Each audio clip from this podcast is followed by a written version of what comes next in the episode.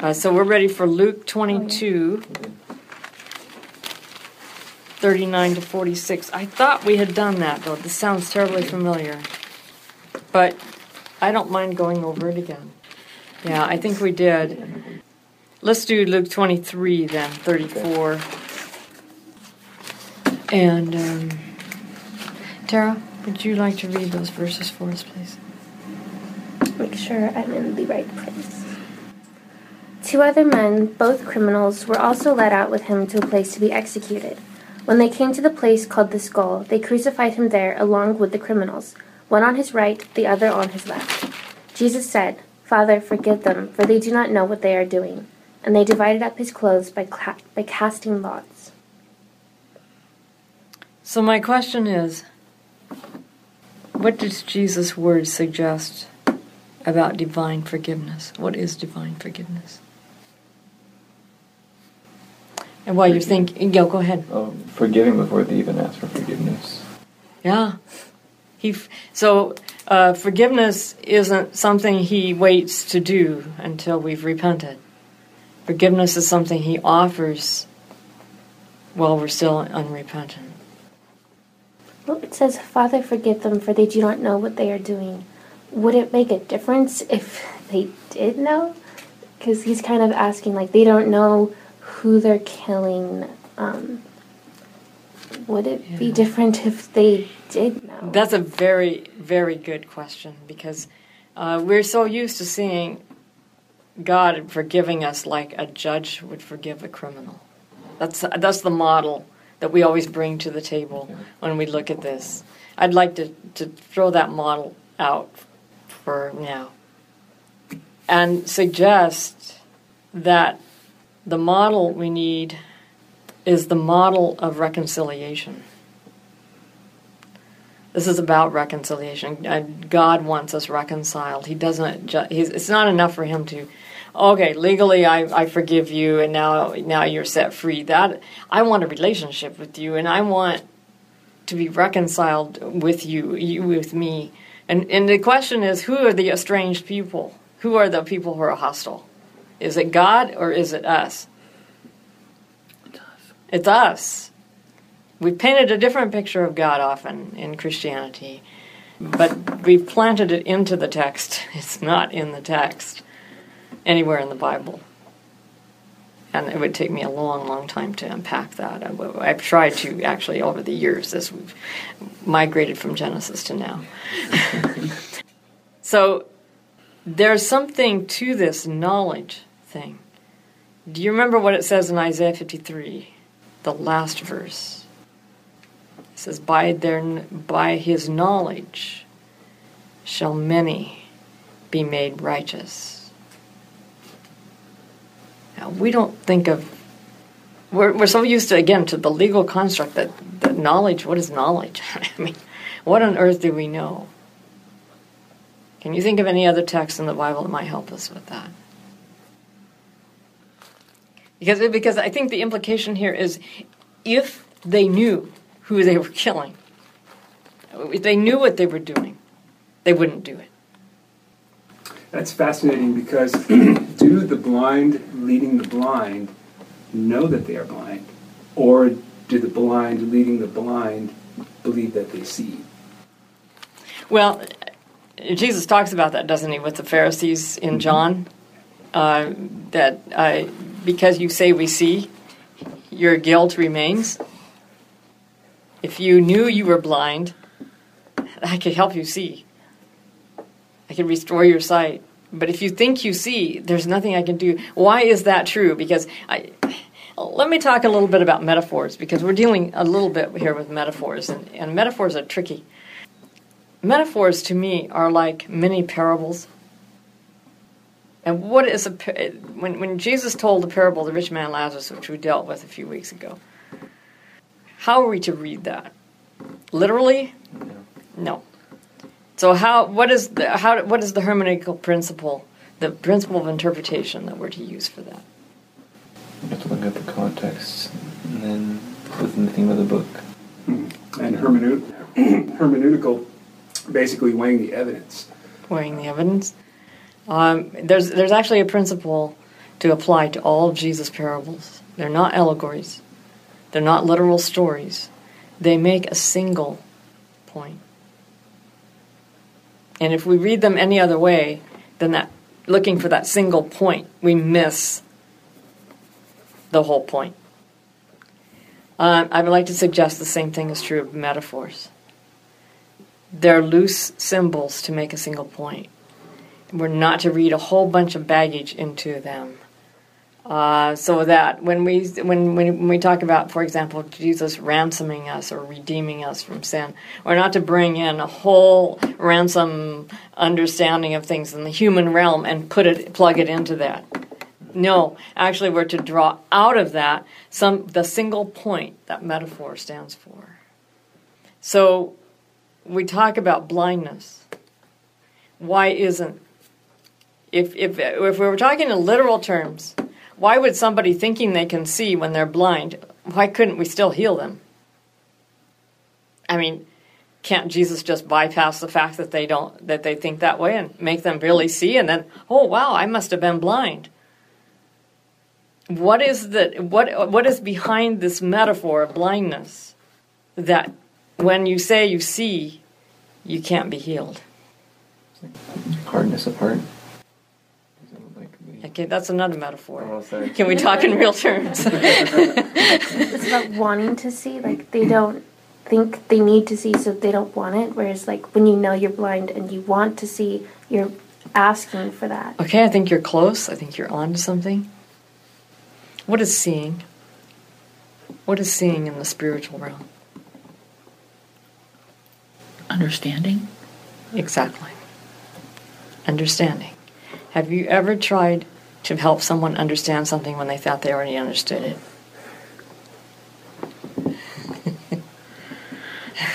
you can't. it's just impossible. That's that's what Jesus is driving at. And the kingdom of heaven is about understanding. It's about understanding God's character. And this is counter everything that Christianity has been teaching up to this point. Because we we tend we, we tend to not want us to use reason over much. It's dangerous. It's dangerous to think over much. You just need to accept it for what it says. That's what Christianity has been teaching for a long, long time. The gospel teaches something totally different. Do you remember the, the parable of the sower? Sowing seed on the hard ground, what happens? Doesn't spring up. It's too hard. Sow it on, on the thorny soil, thorns choke it out. Sow it on the on the what was the other one? I'm forgetting the three soils. And then there's the good soil, the soft soil. Anybody, any farmer knows that to make good soil, and this is through all time, to make good soil, you have to plow it up and it has to be pliable and soft for that seed to be able to germinate. That's the heart, that's the mind, that's the ability to understand. That's the kingdom of God. You must become like little children. Why? Because children are children ask questions, don't they? They want to understand why. I don't know what happens to us uh, uh, when we get into adulthood that we think we can't do that anymore. It's because we're told when we're older that we should already know it. are we really told that? Or do we somehow some- come to that conclusion? No, some of us are actually told that, but could be other people. I mean, I've had students, you know, I raise a question and ask them on a test to answer the question. they will they will ponder it about two lines and then say, um, you know, we really this is really beyond us and we can't understand God and His ways, and, and that's the end of, this, of the question. And I'm like, that's lazy. um, and I don't I don't hold it against them for saying that because that's what they've been taught. What is it a Bible teacher says when they can't answer a question? Well, it's really beyond me, you know, because we can't really understand God. And indeed, though, some things are intended to be beyond us. You know, there are those things where uh, the Lord has said there are secret things that belong only unto the Lord our God. But those are the things we don't need to know.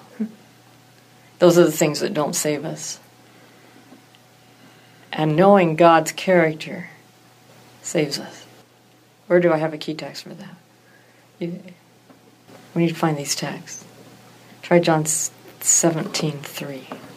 And this is eternal life, that they may know thee, the only true God, and Jesus Christ, whom thou hast sent. That's it.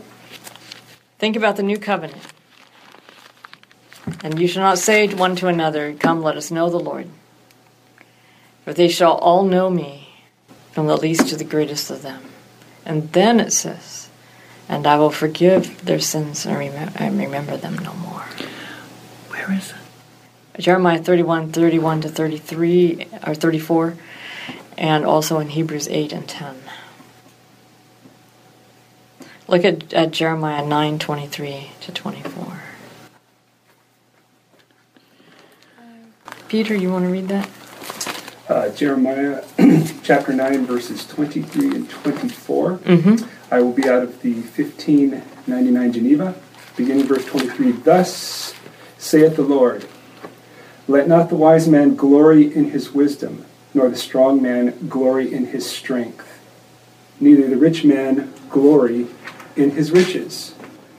But let him that glorieth glory in this, that he understandeth and knoweth me, for I am the Lord, which show mercy, judgment, and righteousness in the earth. For these things I delight. Note, note that he understands and knows me. I'll go back to Matthew and uh, the parable of the sower, which unfortunately doesn't come to my mind which chapter that is. I think it's chapter, Matthew 13, maybe? yeah, I think it is chapter 13. 2 through 23. Uh, we won't read the whole thing because we went over that a few weeks ago. Here it is. Uh, let's start with verse 11. Well, let's start with verse 10. Look at the whole storyline here. And the disciples came to him and said, Why do you speak to them in parables? He answered and said to them, Because it has been given to you to know the mysteries of the kingdom of heaven, but to them it has not been given. For whoever has, to him more will be given, and he who will have abundance. But whoever does not have, even what he has, will be taken away from him. Therefore I speak to them in parables, because seeing they do not see, and hearing they do not hear, nor do they understand. And in them the prophecy of Isaiah is fulfilled, which says, Hearing you will hear, and shall not understand, and seeing you will see, and not perceive.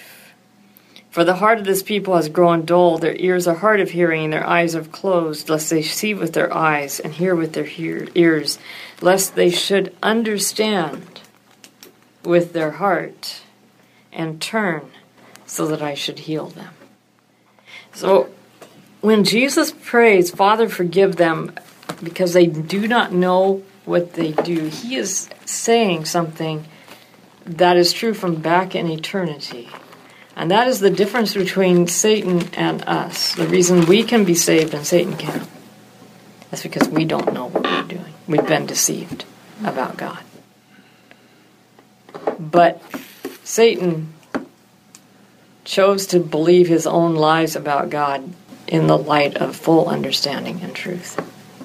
And there's simply nothing more God can do. Because he maintained that he could change things. He could change the order of the universe. He could change the way God ran it. And he could improve on it.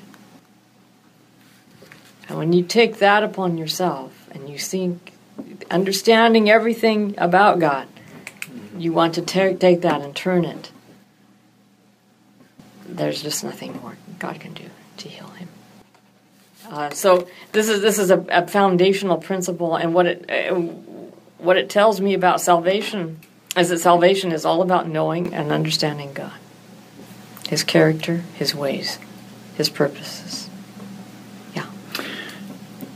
So, is the reason that we can be saved, not ever knowing, at least until now, that what it means to be perfect and in His perfect plan.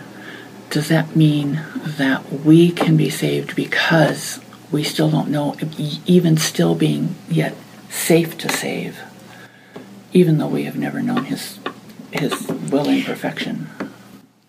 Right, because because how much did the thief on the cross know? It's that safety thing that I'm that comes to mind What- about the. it, it's that it's that if I had known, I wouldn't have done it, and once I know, I won't do it. Once I understand, this is why it is so crucial when we're teaching children, teenagers, adolescents, adolescents, I should say, um, when we're teaching the younger generations about what is right and what is wrong. It is so crucial to explain and to help them understand. And not just say, you do it or else. Don't ask any questions. Or to say, I, I grew up in a family where I was a beneficiary of Ellen White. And I say that uh, directly because when I was four years old, I remember thinking about why I obeyed my mother. And I concluded the reason I obeyed her is because I didn't like the flack I got when I didn't. And I concluded that wasn't a very good reason to obey. But um, I decided, too bad.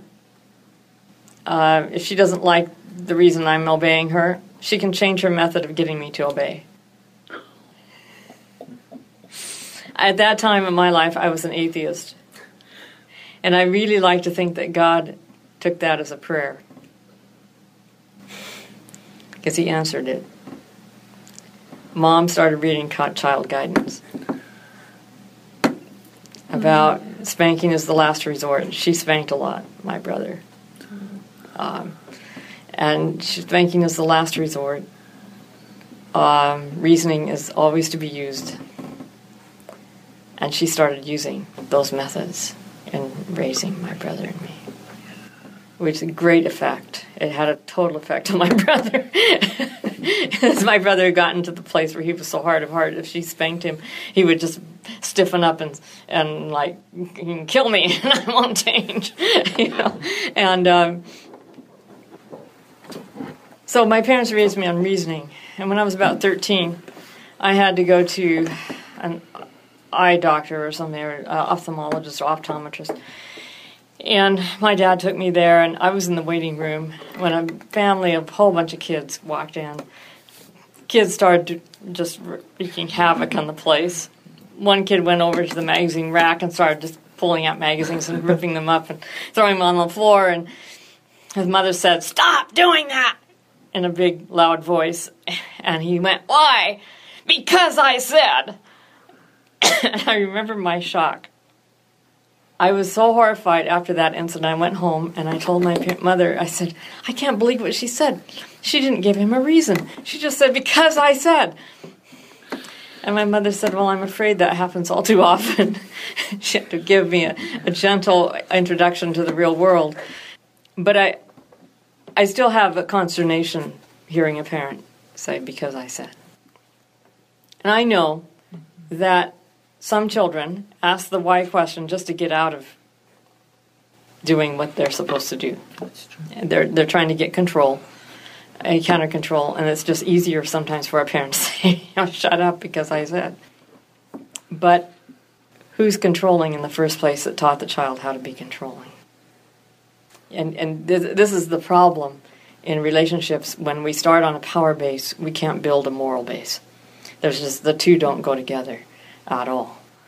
And so the way of the gospel and the way of salvation is through the mind. It's it's through the mind that we are saved, not any other organ of the body. And it's not about power, it's not about control. It's about choice based on evidence, based on reason, based on understanding. and knowledge. Uh, Ellen White makes an interesting statement in um, Signs of the Time, one of the Signs of the Times articles, that Satan knew that if the gospel, the truth about God, were known, that human beings would be armed with intelligence to be able to overcome him. And I think we need to change our paradigm, how we talk about overcoming sin. It's not, it's not that we need power to overcome. Willpower, just try a little harder. The scenario works like this you go to the doctor and you find out you have diabetes, and the doctor says you need to change your diet. You know, cut out your sugar, all refined sugar. Uh, only eat fruit if you've eaten protein first. And, and they go through this list. Um, and you're revved up. I mean, you're scared because diabetes is not something to play with and it's not a fun disease to have. So you go home and you, for the first week, you know, you're really toeing the line and you begin to feel better. You know, it's feeling, you're feeling great. But as time goes on, somebody comes brings brownies to work. And what happens? Oh, you know, I, I feel really good now. Maybe I can get away with this. Back down to the chute. We go. And then we, we catch ourselves, we, we get into trouble. The doctor says, Ooh, you, you need to get back to your diet. We get back to our diet. And because we're, uh, we're doing this because we're afraid of consequences, and not because we've intelligently come to grasp the principles of health and what they mean and how important they are and how valuable we are and why we need to take care of our bodies. I mean, there's just a host of understanding involved in our health message. Very healthy understanding, by the way. Unless we grasp that, we, we haven't, we're powerless. We're in the grip of power, and, and that whatever power has the most power is going to win in that battle. And so I think what we need to overcome is understanding and knowledge and being one. That is fully engaged, fully un- coming to uh, progress in our understanding to the point where we just it has, loses its grip on us. Well, that was a long spiel on a little short piece. Anything else on Jesus' forgiveness? There's there's one more thing that I think we could see, but there's probably a half a dozen others. I'm taking over to Galatians chapter 3, verse 26, beginning in verse 26. Galatians chapter 3, verse 26. You want to read that? You are all sons of God through faith in Christ Jesus. For all, and then I'll continue on to 27. For all of you who were baptized into Christ have clothed yourselves with Christ. There is neither Jew nor Greek, slave nor free, male nor female. For you are all one in Christ Jesus. If you belong to Christ, then you are Abraham's seed and heirs according to the promise. I'm waiting for an explanation. If we think like a child, what does this tell me? What does it tell any of us if we think like a little child, like you were saying earlier? I'm I'm God's child. That's simple. And what parent doesn't forgive their child? They wrote Crayola, Crayola all over the wall. We've done worse. what child? What what parent? I, I have a friend who who walked into the room and the son was painting the wall, mm-hmm. And she said, "Oh," and she named the son, and he was a very sensitive child, and he just was distraught, and she realized she had said the wrong thing. Um, so she reassured him, she loved him, that it was no problem, they would fix it, and all of that. Um, that's that's what a parent does. A loving parent does for a child. And those of us who are who are parents, we know that we're going to love our children regardless of what they do. Yeah. Yeah, sometimes they do bad. Uh-huh. Sometimes I do bad. Yeah. But that's why there's forgiveness. I heard a story this week about a woman who her husband had just bought a new car and she took it out to drive it. And this was told to the person who, who came on the scene. She T boned it. And uh, this person coming on the scene was trying to reassure her and help. She was just distraught. Oh my God, my husband's going to kill me. And they were fairly newly married, which didn't help. And she was just distraught. I don't know what he's going to say. This is terrible. I feel awful. She pulls out. Finally, the person who was helping her said, "Why don't you get a hold of, of uh, the manual, get out your registration, your insurance, you know, and all that." And, and so she, they pull it out of the glove compartment. She opens the manual, and there's a note written by her husband. It says, "Honey, you are more valuable to me than this car."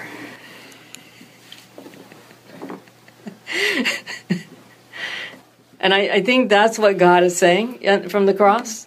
You, this is how much value you have. I'm sorry, I didn't mean to scare you. that's love. That is just love. That He desires that none should be lost. This is how much value you have. I went to this length to win you back. If you can't trust me now, how can you ever trust me otherwise? Hmm. I thought you were going to talk about faith, and I, I was going to I was going to point out since faith is kind of the topic here of Galatians. Uh, I was going to point out that faith is trust, and that what God lost because of sin was our trust, and what He's been ever seeking to gain back is our trust. And when we know He can be trusted, I again back to knowledge. Yeah.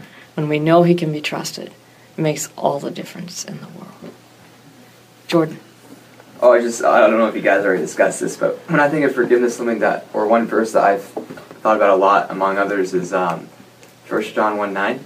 I was just curious about, like, your, uh, your take on, like, what,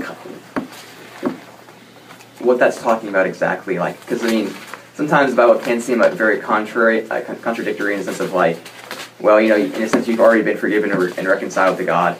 Um, but then there's this whole thing about like confession. But then in First John, it, it, seems like it's already talking about a Christian who's already a Christian, and like just restoring fellowship with God. And I just I was curious about what you thought about that. Is this conditional kind of forgiveness? I mean, God. Jesus forgave us from the cross. We were yeah. we were talking about how, earlier about how this is this is unconditional forgiveness, mm-hmm. um, because they know not what they do. Um, well, then, how much more when we confess our sins and we know what we've done? Oh, that's great, because if we back up just one verse, if you want to grab verse 8, 1 John 1 8, it kind of fills it in a little bit. If we say that we have no sin, we are deceiving ourselves, and the truth is not in us. Yeah. Mm-hmm. Yeah. So then, if we confess our sins, right. He's faithful. That's that's this. I'm blind, but I think I can see. Mm-hmm. Yeah. You know, and, and in the Lord's Prayer, which is excellent daily practice, it says right in there clearly about forgiveness, right? Mm-hmm. Forgive us our debts. Yeah, forgive us our debt. And it sounds like that's conditional. We have to forgive other people before God will forgive us. But Ellen White turns that on its head in Thoughts on the Mount of Blessing. And she says that it's as we are forgiven by God that we are able to forgive. And if we don't forgive, it's because we've never accepted God's forgiveness. There's nothing that you can hold against forgiveness no matter what happens. If I forgive you, you've got nothing against me. If I forgive you, 70 times 7. Yeah. and I think that like there's no like residual like feelings when God forgives us. Now I'd like to point out that in Exodus 34, 6 and 7, the Lord the Lord, or to put it more exactly, Yahweh, Yahweh, a God who is compassionate and merciful and very patient, full of great loyalty and faithfulness, showing great loyalty to a thousand generations, forgiving every kind of sin and rebellion. All of the most of these are either adjectives that describe God's character, but the one forgiving is participial. It's one who forgives. That is his nature. That is who he is. I would like to point out that while it's true he no, by no means clears the guilty, those who want to uh, persist in sin suffer the consequences of that choice. But there's nothing in here that says that wrath is a part of his character. And if you study Babylonia, there's two words, there's actually several words for wrath, but the two main words are agagu and azazu.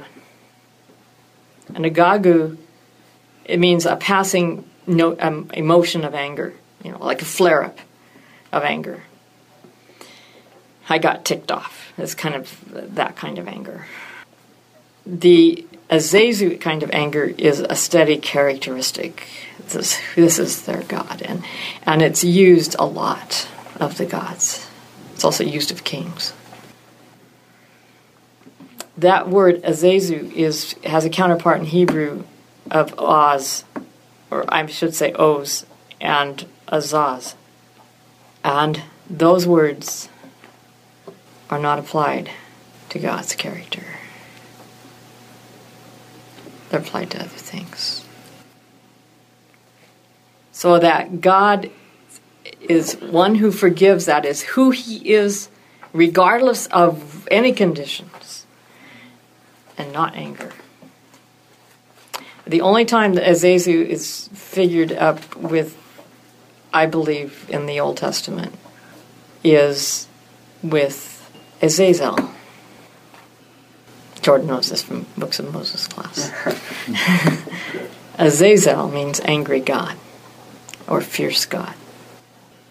Who's Azazel? Oh, it's Satan. That's that's the the traditional interpretation of Adventists. Uh, the, the traditional Jewish interpretation is that a de- it's a demon, a desert demon. It works the same. That's the angry God. In terms of character. Which means that God's wrath is something different. It's not a characteristic of Him. It is something very, very different. We'll learn more about that when we come to Romans. Professor, I don't know that I've shared this with you, but um, something about forgiveness. When I was going through algebra and we were doing logarithms, I was just like, you know, Father, I just don't get this. And he brought Matthew 18, where it says that verse. And in the King James, it says 70 times 7, which means it's 7 to the 70th power. Plug that into your calculator, and you get a 50 place digit. And it's a whole number, it's not a decimal. And I thought, okay. And I thought, so does that mean that there's no end to your forgiveness? And he said, no. Because if there was, there would be no room for judgment. But it is beyond what you can even contemplate. A 50, 50 place. I, I would like to suggest there is no end to forgiveness, and there's still judgment. Yeah. The judgment is what we do to ourselves. Okay. It's not what God does to us. God, Yeah. uh, this, this uh, turn to Revelation 12. I like your your your thing. And just- that was my elementary. I mean, there's a point in which forgiveness doesn't do any good.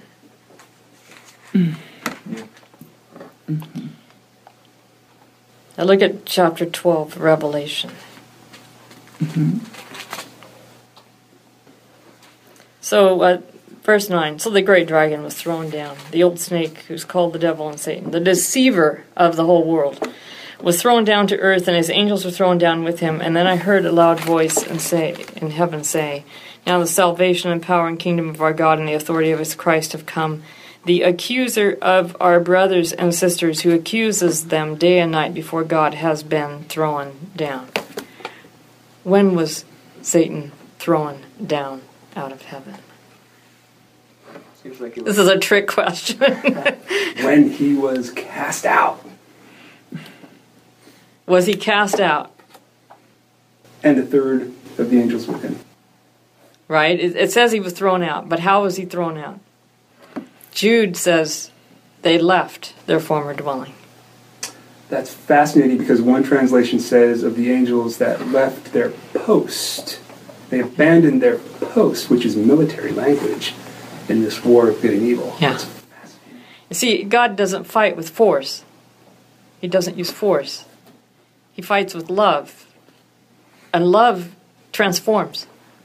And if you refuse to be transformed, you had no choice but to leave. So if if that's the case, the accuser of the brother, which we understand is uh, plays a major role in the whole judgment scenes that we have, uh, Zechariah, uh, Job one and two, uh, and so on. He was cast out. Of, he he was he was um, thrown down in heaven, out of heaven. But when could he no longer go back to heaven to taunt the angels, to argue with them about us? When did that end? that was, um, well, Jesus says that he saw that Satan fell out of um, Yeah. sky. So when does that happen? Uh, there- well, that actually happened shortly before his crucifixion. It actually happened at his crucifixion. Here's the story that I think happened that led to his being. It, it's true that the angels wouldn't talk to him anymore, they were done. But I think there was a very real thing that happened at the foot of the cross. And I'm going to start with a little bit before it. Jesus is in the upper room, and he's washing the disciples' feet. And the disciple he picks first to wash is Judas. He kneels down before Judas and puts all the tenderness and all the love into his foot washing that he could put. And he called to him in his, in his mind Come back, come back. I love you. And Judas hardened his heart, went out into the night to betray him. Later on, Jesus is on trial. Um, oh, before Pilate's, not Pilate, before Caiaphas. And Judas comes in with 30 pieces of silver, throws them down on the temple floor, and says, I have sinned, O Caiaphas. And Jesus looks at him with pity. Now, pity isn't very different from forgiveness, is it? It's not saying everything's okay with you but it's really the same face. The same face that he looked at Peter a few moments before when Peter betrayed him. I mean, be- denied him. And I would like to propose to you that at the foot of the cross, there stood the two beings in the universe who have had this long conflict over good and evil God the Father and Satan and they stood face to face for the first time since the rebellion. And God looked at, P- at Lucifer the same way Jesus looked at Peter. And Lucifer knew, or Satan knew, that if God could treat him after all he had done to God's children, after all the pain he had caused God, which now is exemplified in a taste of what Jesus suffered. Remember, Jesus suffered a taste of the pain that sin has caused the heart of God because he suffers with his children. And Satan knew that if God was going to look at him that way, he didn't have a ghost of a chance with us. He couldn't accuse us hard enough to keep us out of heaven. That's when the accuser of the brethren was cast down. And from that point on, he's been cast down every time he's tried to accuse us because he, he's, he's a victim of his own obsession. Uh, he can't stop, he's powerless to control himself. So he keeps trying to accuse us. And every time All God has to do, Jesus has to do, is point to the cross. Point to, I did that. I, I, I showed the truth. I showed your kingdom to be false. They were deceived. They accepted that, my revelation. They're set free. They know what they do. You have no power over them. And back into, we were in Revelation uh, 12, going on to verse 11. They overcame by the power of the blood and the word of their testimony. Yeah. Mm-hmm. And the blood, as we've talked earlier, probably a year ago, the blood represents the truth. The truth about the nature and consequences of sin, the truth about God and His forgiveness. There is one more thing I would like to point out from Jesus saying, Father, forgive them. And this is the part that always comes home to me that I long to be able to exemplify in my life. Jesus prayed for forgiveness while they were torturing him. You know, we talk about recovery and forgiveness in terms of, well, you know, after the deed is done, you work through a process of, of uh, denial and then uh, uh, um, anger and then grief and then etc etc and then finally you forgive and then you're done with the process. That's how we do, how we talk about it. Now jesus didn't have to go through those hoops. He forgave while they were torturing him. And i'm learning to practice that. When when something happens that really annoys me it helps if i just say you know they didn't know what they were doing. I forgive them and when I do that, they have no power over me anymore. It's gone. well, let's look at, at verse 46 real quick. And that way we can say we got through Luke at least this quarter. Uh, so uh, back to Luke 23, 46. Maybe we should start with 44. Um, Shalina, would you read that for us, please? It was now about the sixth hour, and darkness fell over the whole land until the ninth hour, because the sun was obscured, and the veil of the temple was torn in two. And Jesus, crying out with a loud voice, said, Father, into your hands I commit my spirit. Having said this, he breathed his last. I would like to read my translation because I think it's actually truer to the original language. Father, into your hands I entrust my life. What does this tell us about salvation? I feel like it's a, a choice we make. Jesus is saying there that I'm trusting you with everything that I have. Did he just say, This is the choice I've got to make? I just have to take this blind leaf into the dark and trust him anyway, even though my feelings say otherwise. He had full understanding of the Father. fully understand the Father. That's that's what saved him. That's what saved him from going the route of Satan wanted him to go. And if that's what saved him from temptation, and you notice I'm using the word saved, that's what saves us. It's- I, come to it every day of my life that the issue for my life every day is can I trust him? And, and believe me, your feelings can just tell you all kinds of things other than that.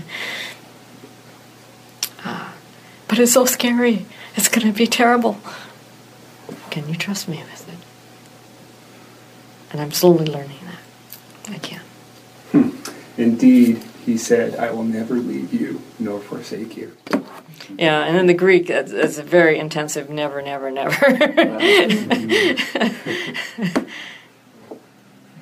As we go back onto the understanding model, um, I'm reminded of Proverbs 9, verse 10, which says, The fear of the Lord is be- the beginning of wisdom, and the knowledge of the Holy One is understanding.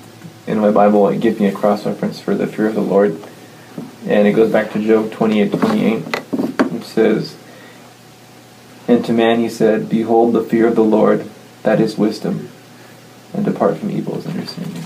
Yeah, which means you can't be. It can't mean being afraid of God. No. Which um, there's uh, Hebrew has an economy of words, very small vocabulary. So instead of adding new words for new meanings or new nuances, it adds already ex- uh, other meanings to already existing words. And so fear has a every word has a broad spectrum of meaning, uh, and you have to go by context of what it means. Uh, so fear can mean respect, it can mean reverence, it can mean awe, it can mean being afraid, and you have to go by context. Well, I think, I think even the ancients surely understood that a frightened child couldn't really learn anything. They might be able to parrot something, but to really understand, you can't use your reason. You can't use your reasoning powers and be afraid. You can't understand things and be afraid at the same time. it's psychologically impossible. And in the New Testament, we, we see where our Lord tells us that love, true love, casts out fear. That's right. Yeah. For fear has to do with torment or punishment. It can be translated either way. To me, from the foot of the cross, the thing that casts out the fear is when we realize that God is not the one who will destroy us. It is sin and sin alone. So that God is in the fully in the saving business. Sin is in the destroying business. And we no longer have to be afraid. And then to see the lengths to which he is willing to go to win us back. Certainly means he's a God we can trust. He's not going to hurt us. He's safe. Contrary to an article I came across the other night. It said suggested God is not safe. And they quoted C.S. Lewis. Yeah. He is good, but he is not safe. And I'm like, what? Oh. That's C.S. Lewis. Aslan. no. If he is if he can be trusted, he is safe. All right. We have only one more Sabbath before school ends. And the question is, do you want to keep going this summer? Are you going to be here? I don't know. But if I am, but if I am, yes. We can we can meet here. This is we can't meet where we usually do uh, in the summer, but we can meet here. I, I'm happy to keep going. As long as I'm here, wherever wherever that is. I will let the group know. There's there's people in the community I'll that, the that join this class. I'll just let them know we're still meeting this summer, and as long as I have at least one person to talk to, we will meet. We'll be here during the summer. So Good. maybe we'll like it. Like that one. Good. And Peter isn't going to run away either. And Jordan's saying, I'll be, I'll be in Hawaii. You'll be in Hawaii. Well, You can, video call me in. you know, you know, Jordan, we're online. So um, if you give us, a, don't mind listening to us a week later. It's about how long it takes to Uh, Oh, okay. get us up and running. Sometimes a little longer. I, I can tell you that the our extended family who listens uh, will be jubilant that we're meeting in the summer because they complained to me. I get emails. Do you know how many people uh, listen online? the last count that we had, which was nine months ago, I think, about 500 plus. yeah, yeah. You're getting more because I'm telling you. Uh, Well, I'll keep listening online too. So. yeah. So that's that's what you graduates can do when you're about and out, and when you're out of school, you can listen online. All right, let's pray. Gracious Father, what can we say from the foot of the cross except we entrust ourselves into your care and into your spirit, into your hands, because we trust you. We thank you for your revelation of your character and the cost you paid to be able to reveal yourself to us. May we not serve you in a mindless way, but serve you with all our hearts and all our mind and all our strength, which is what you've told us to do. In Jesus' name, amen. Amen.